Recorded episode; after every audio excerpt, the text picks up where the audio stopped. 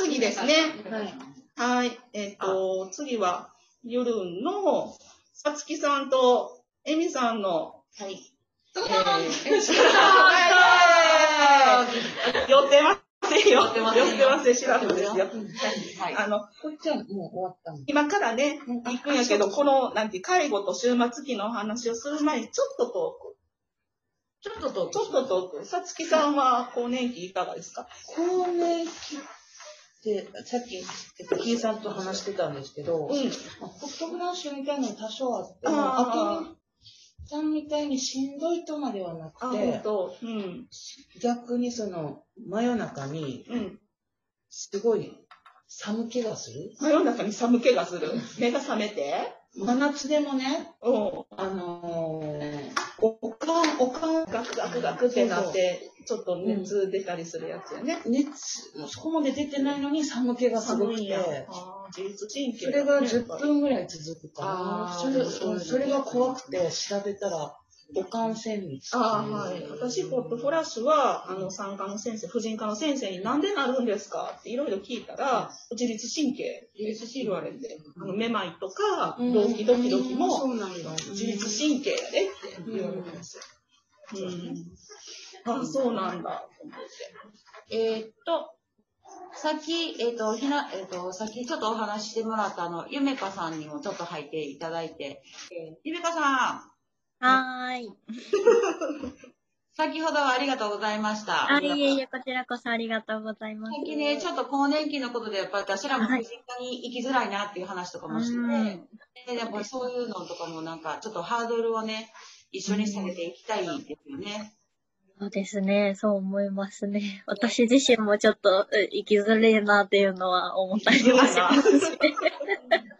やっぱり看護師の仕事しててもやっぱり生きにくいですか？まあなんかやることとか、その、どういうことをするとか、内容を知ってるから、その、生きにくさというか、なんか敷居はもしかしたらこの医学の勉強してない方に比べたら低いのかもしれないんですけど、やっぱりその、私に至っては、なんか自覚症状に乏しいものは、やっぱあの、あーよくならな歯医者行かへんのと一緒のようで、自覚症状乏しかったら、ちょっとなんか、まあ、ええかな、みたいなになっちゃうっていうのでも、ちょっと、ハードル高く思っちゃうのと、やっぱ恥ずかしさっていうのはありますね。うん。私なんかもう全然病院嫌いで、本当になんかもう婦人科なんて、妊娠した時ぐらい。うんあまあ、それはね、やっぱりあの、織物とかそういったところのね、あの、ちょっと不具合とかもあったりとかして、行くことはありますけど、それでもよっぽどのことない限りはやっぱり行かないので、な。内科に比べたらなかなか行かないなっていうか、うんまあ私が余計と年なのかもしれない。いや、私もだから10年ぶりに行ったもん。ああ、去年あ、そうなん。へーうん。えっと、ゆめかさんもこれからなんか、えっと、ひなたぼっこさんで活動するのってどんな感じで活動される予定なんですか？あそうですね。私たちの中心は、その認知症の方とか高齢者の方が中心にはなってるんですけど、今はその健康相談会とか、もしばなゲームって言って、そのカードゲーム使って、その死生観を対話しようっていう対話の場を設けてたりとか、あとはそのバリアフリーの街歩きって言って、車椅子ユーザーの方と一緒に街歩きして、その車椅子目線でのこう街づくりとか地域創生のことを考えたりとかをしてる活動をしてて、将来的にはその多世代の方があの交われるシェアハウスを作ったりとか、出張型のサービス、私たち医療従事者がその方のやりたいことのお手伝いができるような、あの、サービスみたいなのを作っていきたいなっていうふうに思って活動しています。楽しみですうね。ん。うん。まあいろんな方がごちゃ混ぜになって関わるので、あの、関わりたいので、女性の方とか、障害のある方、子供ちゃんとか、そういう方も巻き込んで、もうごちゃ混ぜになって、こう、みんなでこう、楽しくね。ね。はいご。ちゃ混ぜ大好きです。はい。あ、混ぜますよ、中には。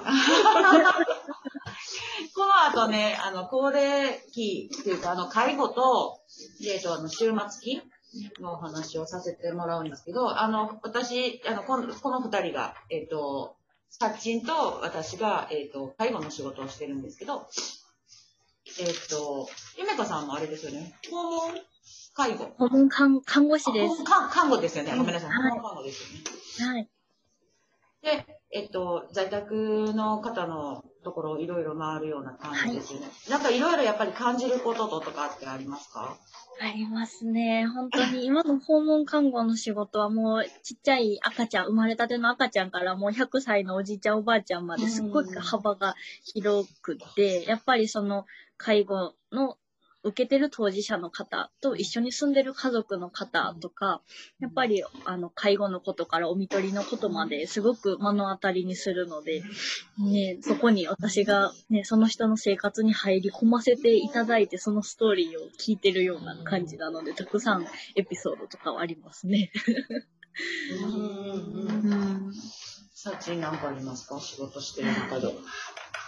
仕事してる中で、うんうあんまりその現場ジムに変わって、はい現場に行った時はほとんどあの認知症の方専門の方が多かったのでやっぱり意思の疎通ができないけどやっぱりそれでもやっぱりあの対等うにん。話をして、うん、それで、やっぱりこう、介護を携わっていくっていう、もうちょっと難しいところもあるんですけどね。うんででも、やっぱりその、認知症の人でも、心開いたら、話は分かってくれてないんですけど、やっぱり笑いかけてくれてとか、うん。でそういうので、やっぱり仕事のやりがいっていうのは出てくるんですよね。うん。また、あの、変な言い方ですけど、ちょっと可愛く思えてきたりとか、うんそれってすごく自分の中で仕事をしていく上で、うん。うん、プラスになることなので、うん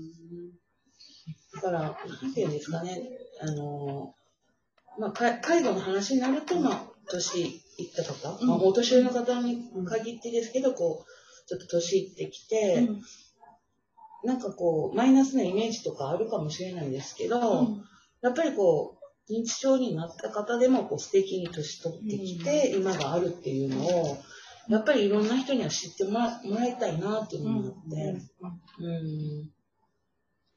そんな感じですかね、介護の仕事って言ったら、私の中では。うん。いいですね。うん。うん。あみさんは？私、ん。私も、なんか、いつもなんか、訪問先でいつも私遊んでるから、ええ遊んでんのかい。遊んでない。遊んでるというか、喋ってるというか、はい。いつもなんかいろんなこと逆に、お料理を、私の場合はお料理を教えてもらったりとか、あとなんか人生観を教えてもらったりとか、はい、はい。やっぱりまだ戦前、戦後、すぐ、だから、えっと、まだ戦争の時代を知ってる世代の人たちがいてるので、あーなるほどその貴重な話を私にあえて引っ張り出して、あーそうかあの聞いたりとかしてますね。はい。うんなんかそんなんで楽しい。うん。まあどっちかというと私も楽しんで、はい働く側としてはすごい楽しんでます。うん。教わることがね、やっぱり多いですね大先輩ですもんね。ねいっぱい、あの、教わる、教わらないことうん。うんない。。あ、ない。すごい。ねうんあの知らないこといっぱい知ってるし、はい。まあ、椎茸一個の炊き方からね、そうそう、そうよね。うん。本当に、その、そこから教えてもらって、うんうん。いいな、そんなんもね。楽しんでうん、仕はい事しております。うん。はい。